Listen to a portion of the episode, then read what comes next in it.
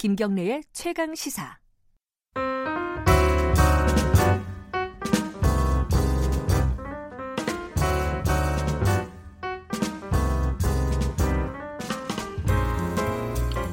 네, 더 나은 미래를 위한 정책을 고민하는 시간입니다. 김기식의 정책 이야기, 김기식스 센스. 자, 김기식 더미래연구소 정책위원장 나와 계십니다. 안녕하세요. 예, 안녕하세요. 지난주에 제가 없는 동안에 진행을 해주셔서 감사드립니다. 네, 땜빵 했습니다. 네, 덕분에 대통령도 못 가는 휴가를 제가 다녀왔습니다. 오늘 이 또 결국은 일본 얘기랑 좀 연결이 되는 얘기네요. 네네. 이게 우리가 지금 현대중공업이 대우조선해양을 인수를 한 거 합병을 하려고 하고 있는 거잖아요. 예, 예. 근데 여기에 대해서 일본이 지금 반대하고 있다고요? 네네. WTO에 제소를 하고 이게 왜 그런 거예요? 이게 그러니까 경제 얘기 좀 어려운 거니까 좀 친절하게 좀 설명을 해주세요. 예, 한마디로 얘기하면 일본의 견제지요. 그러니까 WTO에 제소한 거는 합병이 아니고 예. 옛날 대우조선해양에 대해서 박근혜 정부 때 두 차례에 걸쳐서 그 지원을 해주지 공적 자금 들어간 거예요. 네, 그거에 예. 대해서 이제 정부 차원의 보조금이 지급한 거다. 근데 이제 보조금은 WTO 규정상 금지되어 있으니까 예. 그래서 이제 이걸 견제를 하고 있는 건데요. 예. 사실은 이제 일본은 이미 조선업이 저희 한국한테 밀렸죠. 원래는 이제 조선업이 유럽이 강국이었다가 일본이 이제 세계 1위가 됐다가 저희가 일본을 밀어내고 이제 세계 1위가 됐고 더구나 지금 일본 자체는 아주 상징적으로 동경대 이 조선해양학과가 폐과됐습니다. 아, 그래요? 예, 그런 정도로 이미 조선업은 일본에서는 미래가 없는 산업이라고 생각을 하기 때문에 무슨 예. 우리 조선산업에 대한 견제가 무슨 경쟁 차원이라기보다는 한국 경제의 성장에 대한 견제라고 볼 수 있고 최근에 일본이 보여주고 있는 이제 그 강제징용 판결에 따른 무역보복 조치라고 하는 것도 한국 경제의 성장에 대한 견제가 깔려 있는 거거든요. 그러니까 최근에 이런 흐름들이라고 하는 게 갑자기 생긴 게 아니고 이전부터 쭉 있어 왔다라고 하는 한 방증 중에 하나가 이미 이 조선업에 대한 이 그 WTO 제소는 작년에 이루어진 일이거든요. 예, 그러니까 크게 보면은 지금의 상황하고 맥이 닿는 얘기네요. 그렇습니다. 네, 네. 근데 이게 실제로는 이 그 공적 자금을 투입을 한 게 대우조선해양에 공적 자금을 투입을 한 게 이 불공정 무역 행위가 되나요? 어떻습니까? 뭐 그렇게 될 가능성은 없습니다. 사실은 그래요? 예. 그러니까 저희가 다 그런 것들 고려해서 이미 그때는 제가 정무위에서 그 과정을 다 함께 협의를 했습니다만 국회에 계실 때 이거군요. 그렇죠. 이거. 그래서 그 당시에도 이미 대우조선해양에 대한 지원을 할 때 이게 WTO 위반 가능성을 검토해서 그것을 다 피하는 방법들을 통해서 했기 때문에 사실상 WTO 제소했다고 해서 저희가 제재받을 가능성은 없는데 다만 일본이 저희를 견제하고 있는 거죠. 그러니까 일본이 WTO에 제소를 한 거는 일단 뭐 좀 형식적인 어떤 견제 행위 그렇죠. 뭐 이 정도로 보면 되겠네요. 네. 그런데 이제 문제는 일본에서 이 지금 현대중공업이 대우조선을 인수하는 걸 반대를 하고 있어요. 네, 네. 근데 몇 가지 좀 헷갈리는 부분이 있어요. 아니 일본이 남의 나라 뭐 인수 합병에 대해서 반대를 하는 건 또 뭐고 반대를 하면 그게 실질적으로 어떤 유효한 것인지 뭐 이 부분이 좀 궁금합니다. 예, 그러니까 이제 이게 반대를 아직 공식화한 건 아니고요. 네. 일본 조선업계가 반대 의사 표명을 했고 네.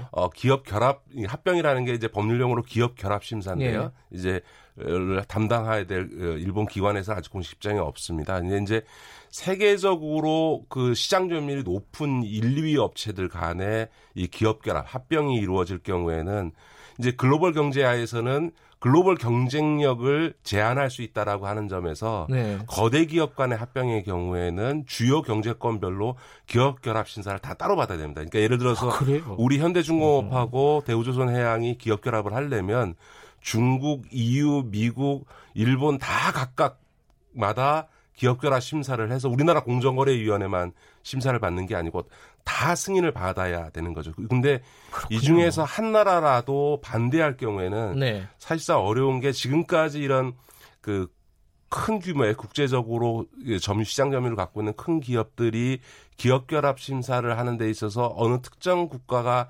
반대했을 때 기업 결합을 강행한 전례가 없습니다. 그러니까 만약에 일본이 지금은 뭐 업계 반대입니다만 그게 아니고 일본의 기업 결합을 심사하는 정부 기구가 이걸 불허할 경우에는 기업 결합을 하는 것 자체는 안 되는 건 아닙니다만 기업 결합을 그럼에도 불구하고 강행하게 되면 일본으로부터의 수주를 할 수 없는데 일본으로부터 저희가 배를 수주하지는 않습니다. 네. 그러니까 그래서 별 문제 없는 것 같지만 만약 그럼에도 불구하고 우리가 강행하게 되면 조선업도 일본에서 무슨 부품이나 이런 거 다 조달해야 되지 않습니까? 이제 이런 문제들에 대해서 일본이 제재를 가할 수 있기 때문에 사실상은 일본이 그 불허를 하게 되면 우리 기업 결합에 상당히 심각한 타격이 온다고 볼 수 있죠. 예상을 하신다면 어떻습니까? 그러나 이건 이제 그 가정법의 우려고요. 일본이 저는 불허할 수 없을 거라고 봅니다. 왜냐하면 일본 자체가 그 조선업이 몰락해 가는 과정에서 스스로도 그러니까 조선업 소들을 합병을 해왔고요. 무엇보다 지금 우리로서는 반가운 일인데 지금 중국이 그 조선업을 합병해 가고 있습니다. 중국이 원래 한 1,000개 넘는 조선소가 있다가 지금 다 통합해 와서 양자강을 기준으로 양자강 이북에 큰 하나의 조선소가 있고 양자강 이남으로 큰 조선소가 있는데 이 두 개가 마침 이번에 통합을 합니다. 합병을 하면서 그 합병하는 8월 달에 합병하는 이 조선소의 결합심사를 일본에 제출합니다. 그러니까 중국하고 일본하고 우리가 같이 제출을 하는데 중국은 승인해주고 우리만 불허해준다는 게 이게 국제사회에서 받아들여지기가 어려운 거고요. 그렇다고 해서 둘 다를 불허하게 되면 이제 중국하고 맞짱을 떠야 되는데 그거는 일본도 못하는 거기 때문에 아마도 일본이 불허할 수는 없을 거다. 다만 시간을 질질 끌면서 우리한테 좀 타격을 준다든지 혹은 승인은 하는데 조건을 붙인다든지 하는 이런 좀 이른바 속된 말로 해코지하는 이래 좀 이렇게 이런 것들은 좀 할 수는 있겠죠. 근데 조선업은 그렇다 치고요. 지금 내일 당장 그 화이트리스트 국가에서 리스트에서 배제를 우리나라를 할 가능성이 높다 이렇게 지금 예상을 하고 있지 않습니까? 네네. 윤석께서는 어떻게 보십니까? 제가 지난번에도 그 이 방송에서 말씀드렸습니다만 아베의 이번 조치들이라고 하는 게 단순히 강제징용 판결 때문이 아니고 오랜 기간 검토한 전략적 그 결정이었기 때문에 저는 이 사안이 이렇게 조기에 끝나지 않을 거다라고 예상을 해왔고요. 아마 근데 전면적인 화이트리스트 배제로 가는 것은 국제사회에서 상당히 어려운 문제를 낳을 수 있기 때문에 조금 전략적인 선택을 하지는 않을까 싶기는 합니다. 제가 보기엔. 전략적인 선택이라고 하면은 화이트리스트에서 배제는 하되 전면적이지는 않는 약간 모호한 이런 정도의 결정이 되겠습니다. 어쨌든 배제하는 조치는 하기는 할 거라고 보여지는데 실질적으로 그 리스트에 들어가는 모든 품목에 대해서 실질적인 수출 제한 조치를 할 거냐에서는 그렇게 하기보다는 아마 좀 저희 경제에 타격을 줄 수 있는 부분에 대해서 좀 타겟팅하는 방식을 취하지 않을까 이렇게 보입니다. 미국이 지금 중재안을 내놨다는 보도들이 나오고 있잖아요. 그 일본이 받을까요? 어떻습니까? 지금 말씀하신 걸로 보면은 받을 가능성이 일본 말을 들을 가능성, 아니 미국 말을 전면적으로 수용할 가능성은 좀 없어 보이기도 하죠. 아니죠. 미국이 전면적으로 나선다면 아마 그 일본으로서 여러 가지 고민을 하지 않을 수는 없을 거라고 보여지고요. 다만 우리가 지금 일본을 설득할 카드가 별로 없기 때문에 지금 제일 중요한 거는 국제사회, 특히 미국을 우리 편으로 끌어들이는 게 굉장히 중요하다고 저는 보여지고요.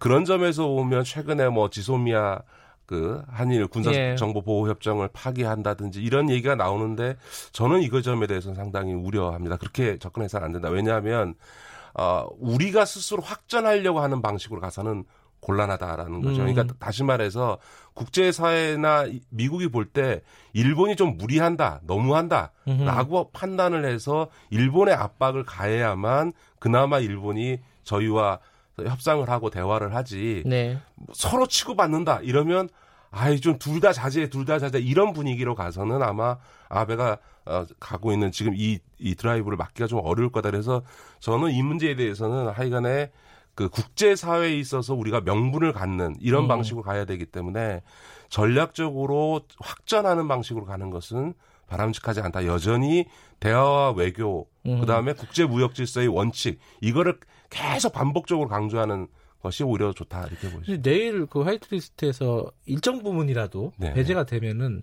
지금 우리 정부도 해놓은 말이 있어요. 가능한 모든 수단을 동원하겠다라는 취지의 말을 해놨단 말이에요. 그러면 강경하게 대응책을 내놓을 수밖에 없는 분위기 아닌가요, 지금은? 저는 좀 한 번 참아주는 게 국제사회에서는 우리가 더 좋다고 생각을 합니다. 그러니까 네. 지금은 어쨌든 전반적으로 일본이 무리하고 있는 것인데도 불구하고 일본은 네. 끊임없이 한국과 미국, 그러니까 일본 간의 정치적 분쟁 문제로 만들어감으로써 네. 국제사회를 중립화시키려는 전략을 취할 것이기 때문에 우리가 싸움을 할 때는 이기자고 하는 거고요. 또 하나는 싸워서 이기더라도 자기 양패 구상하면 안 되잖아요. 그렇죠. 우리의 피해를 줄여야 되지 않습니까? 상처뿐인 승리 이런 것도 오히려 그렇죠. 안 좋죠. 예. 상처뿐인 승리가 되어서는 안 되기 때문에 네. 이기기도 하고 우리 손해를 줄이려면 피해를 네. 줄이려면 전략적으로 지혜롭게 가야 된다. 그런 점에서 보면 한 번 참더라도 저는 마지막까지 국제사회를 우리 편으로 끌어들이기 위해서는 전략적으로 인내하는 이런 지혜도 좀 필요하다 이렇게 생각합니다. 상당히 냉정하시군요. 외교라고 하는 건 상대방이 있는 거고요. 네. 우리가 일본을 설득할 수 있는 카드가 상당히 제한적인 게 사실입니다. 알겠습니다. 오늘 할 얘기가 하나 더 있어요. 사실 저는 사실 이번 주에 이 기사가 가장 충격적이었습니다. 이게 지난 5월 달에 출생률이 네네. 역대 뭐 최저라고 하더라고요. 이건 좀 심각한 수준이더라고요. 뭐 여러 가지 출산율에 관한 통계들이 있지 않습니까? 뭐 조출산율 이런 것도 역대 최저고. 제일 충격적인 거는 지난 5월 달 이제 신생아 숫자가 25,300명인데 예. 사망자 숫자가 24,700명이에요. 그러니까 태어난 애와 사망한 분 숫자가 거의 같아지고 있는데 이대로 가면 올 연말쯤 되면 이제는 역전된다. 태어나는 애보다 사망하는 사람 숫자가 많아지게 되는 거고 이거는 5천년 대한민국 역사상 처음으로 인구가 절대 인구가 감소하는 상황에 지금 바로 코앞에 우리가 놓였다. 근데 이 속도가 너무 빠른 게요. 그렇죠. 2016년에 통계청이 2018년 출생아 숫자를 41만 명으로 예측을 했거든요. 근데 불과 3년 뒤에 실제는 32만 6천 명이 태어났습니다. 그러니까 예상보다 더 빠르다. 그렇죠. 예. 그러니까 불과 3년 전 예측치보다도 무려 9만 명이 더 줄어버렸으니까 이거는 지금 예측이 안 되는 거죠. 지금 작년도 저희가 출생률이 0.98이거든요. 예. 그러니까 한 명 밑면인데 지금 올해 예상은 지금 0.9가 깨져서 0.89 정도 될 거라고 지금 예측이 나옵니다. 그렇게 되면 전 세계 모든 국가 중에서 심지어 도시국가까지를 포함해서도 대한민국이 세계 최저 출산율로 가는 거니까 이건 뭐 심각한 수준이 아니고 이건 보통의 국가론적 관점에서 보면 국가가 쇠퇴의 길에 들어섰다. 이런 정도의 위험한 시그널이죠. 그러니까요. 저도 이게 뭐 비교는 할 수 없겠지만은 지금 한일 간의 갈등보다 오히려 본질적으로는 훨씬 더 심각한 문제가 네, 아니냐. 맞습니다. 근데 이제 보면은 이 저출산에 대한 위기의식은 계속 갖고 있었어요. 이게 무슨 기본계획, 정부 차원에 이런 것도 노무현 정부 때부터 만들기 시작을 했고 지금까지 쓴 예산이 140조가 넘는다 그래요. 네네. 근데 하나도 개선이 안 돼요. 왜 이런 겁니까 이게? 그러니까 왜 출산율이 내려가지 않냐. 결혼하지 않기 때문입니다. 결혼하지 않으니까 애를 낳지 않습니다. 지금 초혼 연령이 여성의 경우에는 30세고요. 남성은 네. 32.9세. 네. 그러니까 20대에는 결혼하지 않습니다. 20대 결혼율이 8%밖에 안 되고요. 없어요, 사실. 30대에서 네. 결혼하지 않는 비율이 무려 37%입니다. 그러니까 결혼하지 않으니까 애를 낳지 않는 거고요. 결혼을 늦게 하니까 낳아도 한 명밖에 안 낳는 거죠. 그러니까 출산율 대책은 뭐냐? 결혼하게 하고 그것도 빨리 할수록 다자녀를 갖게 하는 거거든요. 근데 결혼을 안 하려고 하거든요. 결혼을 왜 안 하냐? 이미 답이 다 나와 있습니다. 취업이 안 되고 소위 주거 등 이 소득에 대한 부담 때문에 그렇죠. 결혼도 못 하겠고 애를 못 낳겠다는 거거든요. 간단하거든요. 그렇습니다. 예. 예. 그거 어떻게 해야 돼요, 이거? 그걸 해결하려고 이렇게 돈을 쏟아붓고 무슨 각종 정책들 계속 내놓잖아요. 네네. 근데 안 되잖아요. 네. 어떻게 해야 됩니까 좀? 그러니까 저는 예를 들어서 출산율 제고 정책으로 일가정 양립 정책해서 보육 지원하고 뭐 이제 육아휴직 가지고 이러는데 그건 결혼한 사람들이나 혜택을 받는 거고 그렇죠. 아예 결혼하지 않는 이 엄청난 청년층의 규모를 보면 결국 결혼하게 하는 건 이제 취업하게 하는 거다라고 하면 정말 일자리 대책이야말로 최고의 출산율 대책이다 이렇게 볼 수 있는 것 같고요. 그런 점에서 보면 최근에 이제 홍남기 부총리가 언급했던 정년 연장, 소위 고령 사회에 있어서 네. 나이 드신 분들의 일자리 때문에 정년 연장하고 고령자 취업 기업한테는 인센티브를 주겠다 이런 얘기를 했는데 지금 우리 현실은 지금 나이 드신 분 이럴 때가 아니고 젊은 애들이 지금 이 상태에 두어서는 안 된다. 오히려 청년 일자리에 모든 정책에 초점을 둬야 된다. 왜냐하면 지금 예상으로 하면 2060년 가면 이 경제활동 인구 한 명이 노인 한 명을 먹여 살리는 네. 구조로 인구 구조가 변합니다. 이건 지탱 가능하지 않은 사회가 된다는 예. 거죠. 그런 점에서 보면 무엇보다 양질의 일자리에 정년을 연장할 게 아니라 오히려 양질의 정규직 일자리는 빨리 청년들한테 넘겨주고 네. 고령자는 고령자에 맞는 일자리를 만드는 방식으로 가야 된다. 그래서 저는 최고의 그 출산율 대책은 청년 일자리 대책이다 이렇게 생각합니다. 이게 사실 무엇보다도 우리 사회에서 가장 본질적으로 심각한 문제라는 것들을 인식을 해야 되죠. 그러니까 예, 심각하게 했으면 좋겠어요. 예, 지금 여의도 이 KBS 옆에 지금 산업은행이 있는데요. 예. 산업은행이 3년 뒤가 되면 정원이 지금 3,000명인데 그중에 500명, 6분의 1이 임금 피크제에 들어갑니다. 아이고. 그래서 다시 하면 뒷방 이 선배가 되는 거죠. 예. 조직을 운영할 수 없거든요. 저는 차라리 그럴 바에는 대규모 명퇴를 하도록 해서 그분들에게는 목돈을 줘줘서 인생 이모작을 하도록 하고 오히려 우리나라는 연고국 구조라 나이를 먹을수록 임금을 많이 받지 않습니까? 네. 그분들이 명퇴하게 되면 청년 2명, 3명을 고용할 수 있거든요. 네네. 그래서 요즘은 오히려 노조에서 그걸 요구합니다. 명퇴를 하게 해달라고. 왜냐하면 조직이 운영이 잘 안 되니까. 네네. 저는 그런 점에서 공공기관에 있어서는 오히려 임금 피크제에 들어간 노동자들에 대해서 대규모 명퇴를 원하는 대로 해주고 네. 그만큼의 일자리를 오히려 청년들을 대규모로 신규 고용하는 이런 좀 청년 일자리 문제와 관련해서는 좀 발상을 전환하는 획기적 대책을 내놔야 출산율이 제고될 수 있다고 이렇게 생각합니다. 에이, 아주 시원하게 말씀을 해주셨는데 마음은 더 어두워졌습니다. 네. 자, 오늘 여기까지 듣겠습니다. 고맙습니다. 네, 고맙습니다. 김기식 더미래연구소 정책위원장이었고요. 김경래 최강시사는 듣고 계신 지금 시각은 8시 47분입니다.